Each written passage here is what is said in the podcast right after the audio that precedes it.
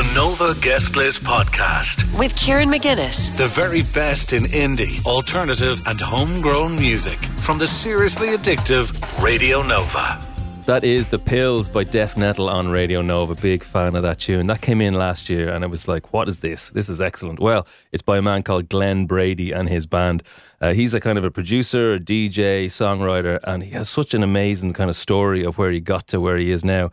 And he's releasing a new album next Friday called DNO1, which is the first Def Nettle album. And uh, it's absolutely great. It's a kind of a mix of punk and hip hop kind of an alternative feel, a bit of trip hop on there as well. And we're very, very lucky ahead of the album release to chat to Glen on the phone. How's it going, Glen?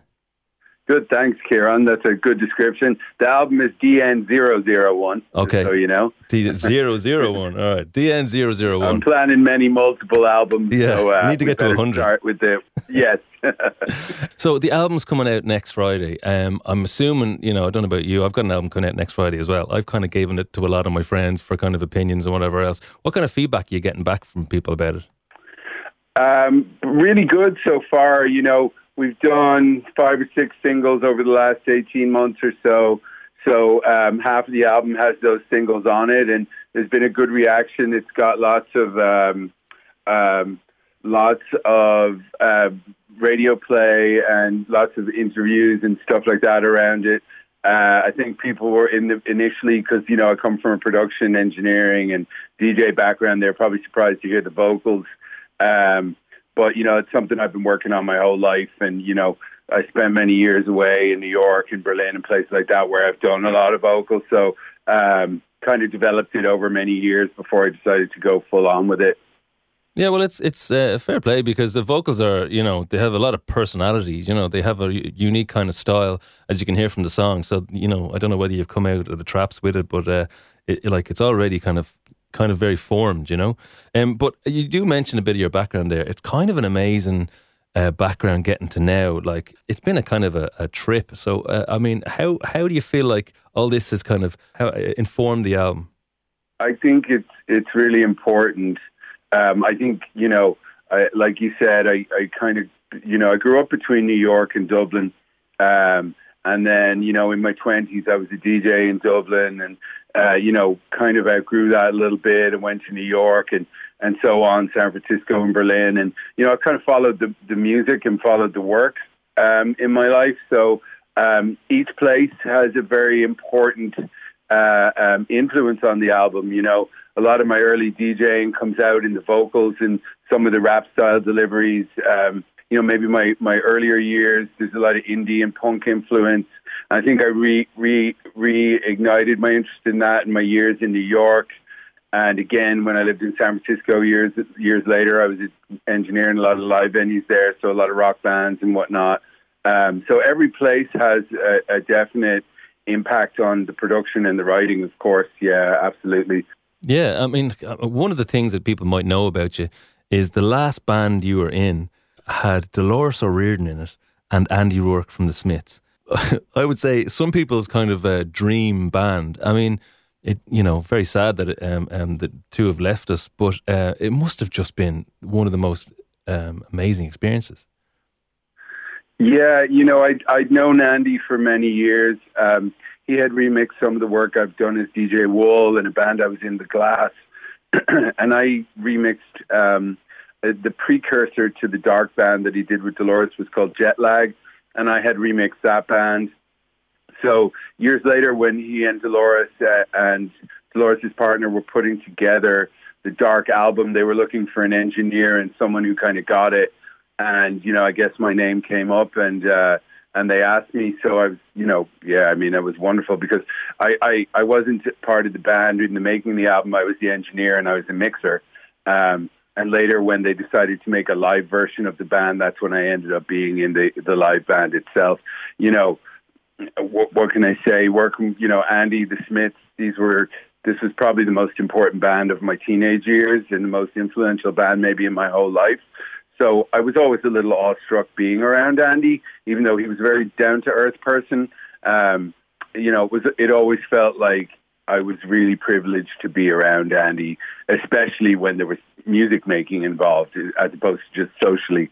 Um, as far as Dolores is concerned, um, you know, that's just magic, really. You know, she was a one of a kind person and one of a kind singer. So, you know, I'm almost emotional thinking about how lucky I was to have had any interaction with her, never mind to have, you know, made a record with her um, and for her and to have worked for her. Um, it was, it was, uh, probably the greatest experience you could have as a producer, engineer, or writer, or musician, or an artist in general. You know, um, you know, just to listen to her voice, but also to work with her as a person. She was a a, a very um, maternal and um, honest and and interesting person to be around.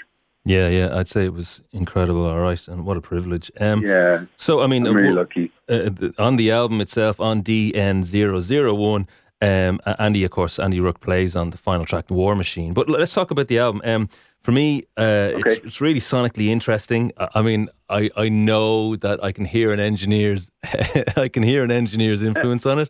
Uh, it's really rhythmically okay. it's really rhythmically driven. So the beats, the the delivery, the vocals, uh, the way that the kind of songs come together. There's a lot of rhythm in there, you know. So people are really going to enjoy that, listen to it. And I think one of the things that's there's a lot of personality and, and tongue in cheek in the lyrics uh, right from the first song. So I think, you know, uh, did the album come together uh, um, as a plan that you knew it was going to be, or did, were you just piecing things together as it went, and then you, you know, the kind of it, it fell where it fell, and you you kind of initially I was working for a rapper in the states, and we were trying to figure out what his album was going to be. And one of his ideas was a very jazzy idea, and one of his ideas was kind of a, a punky idea. And he ended up going for the jazzy album. That's a long story. And I ended up having these two or three tracks I really liked, and um, that became the Pills. And I think Don't. Uh, those two tracks were track, were, yeah. were from that original uh, project. And I, I just felt like I'd been writing my whole life and it was time to do something with that. And, you know, I've always had a bit of a voice and something to say. So once I had those two tracks done, I kind of felt like, oh, there's a project here. Yeah, I want to do an album. And, uh, you know, Pivotal was having Lisa involved, who who who is a co-vocalist on the album, uh, Lisa Doyle. I had worked with her in a band called Third Eye Surfers uh, back in the early 2000s, and I'd always wanted to revisit working with her, and we'd reconnected around that time. So um, her personality was important. Um, but yeah, once I had those first two tracks done, I was like, okay, I think I have a project here, even though I wasn't particularly planning one. And uh, I kind of felt like I owed it to myself to give the writing a chance because I have hundreds and notebooks in closets my hmm. whole life that of writing that I wanted to use. And you know, harking back to our conversation about traveling, I felt like you know having experienced several different music scenes over the years. I had a lot of characters and a lot of people to, and experiences to write about. So um, it was the perfect vehicle for using all of that. The the style of music to kind of lent itself to that. I'm a big Tom Waits fan. I, I like lyrics. I like I like the idea of the writer, and I really wanted to to somehow use that in the music. So mm. this was a great way to do that. Well, look at um, we're chatting to Glen Brady and uh, his band uh, Def Nettle have their debut album DN001 out on Friday, and they're playing in Whelan's on Thursday night. Uh, tickets are a tenner. It's going to be a brilliant gig. Go along and see that. Yeah. Um, so just before we go, I'm going to play one more track from the album. I think this is one of my favourite songs. I guess there's a couple of different personalities on the album, um, but this is a sort of a, one of the kind of more soulful uh, sides of things. It's called Four Years. And very briefly, uh, Glen, can you give us a little background on the song Four Years uh, by Def Nettle? Yeah, Four Years kind of focuses in on um, the four years. It's been five years now, but I wrote it a year ago. The four years I'd been sober and to the events that kind of inspired me to go sober. An ex of mine uh, got murdered in the States, sadly. And uh, that kind of inspired me to to um, to live my life a li- with a little more presence and a little more uh, direction, um, and to sober up and, and kind of appreciate where I was at, and uh, and to, especially with regards to music, and uh, not take it for granted all the stuff I've been given as a, as a musician and an artist. So that was written four years after I, I went sober after that tragic event, and I felt like it was really important for the album to discuss that on the album because it was so important to the making of the record. Well, I mean, there's, uh, there's also, I was just going to say, I mean, there's a thousand stories about it. Sounds like just yeah. such an amazing kind of uh, path to now. But now is the album DN001. Glen, thank you so much for chatting to us. Thanks. I just wanted to say we have uh, excellent punk band The Nils supporting us on Thursday at Whelan's, so uh, try to come down. Nils, okay, brilliant. So it's a great lineup on Thursday night in Whelan's and go and pick up the album DN001. And I'm assuming you'll have uh, vinyl or, or albums or whatever on the night as well. Yeah, we've got vinyl, digital in the shops, on Bandcamp. Stream it on all the platforms.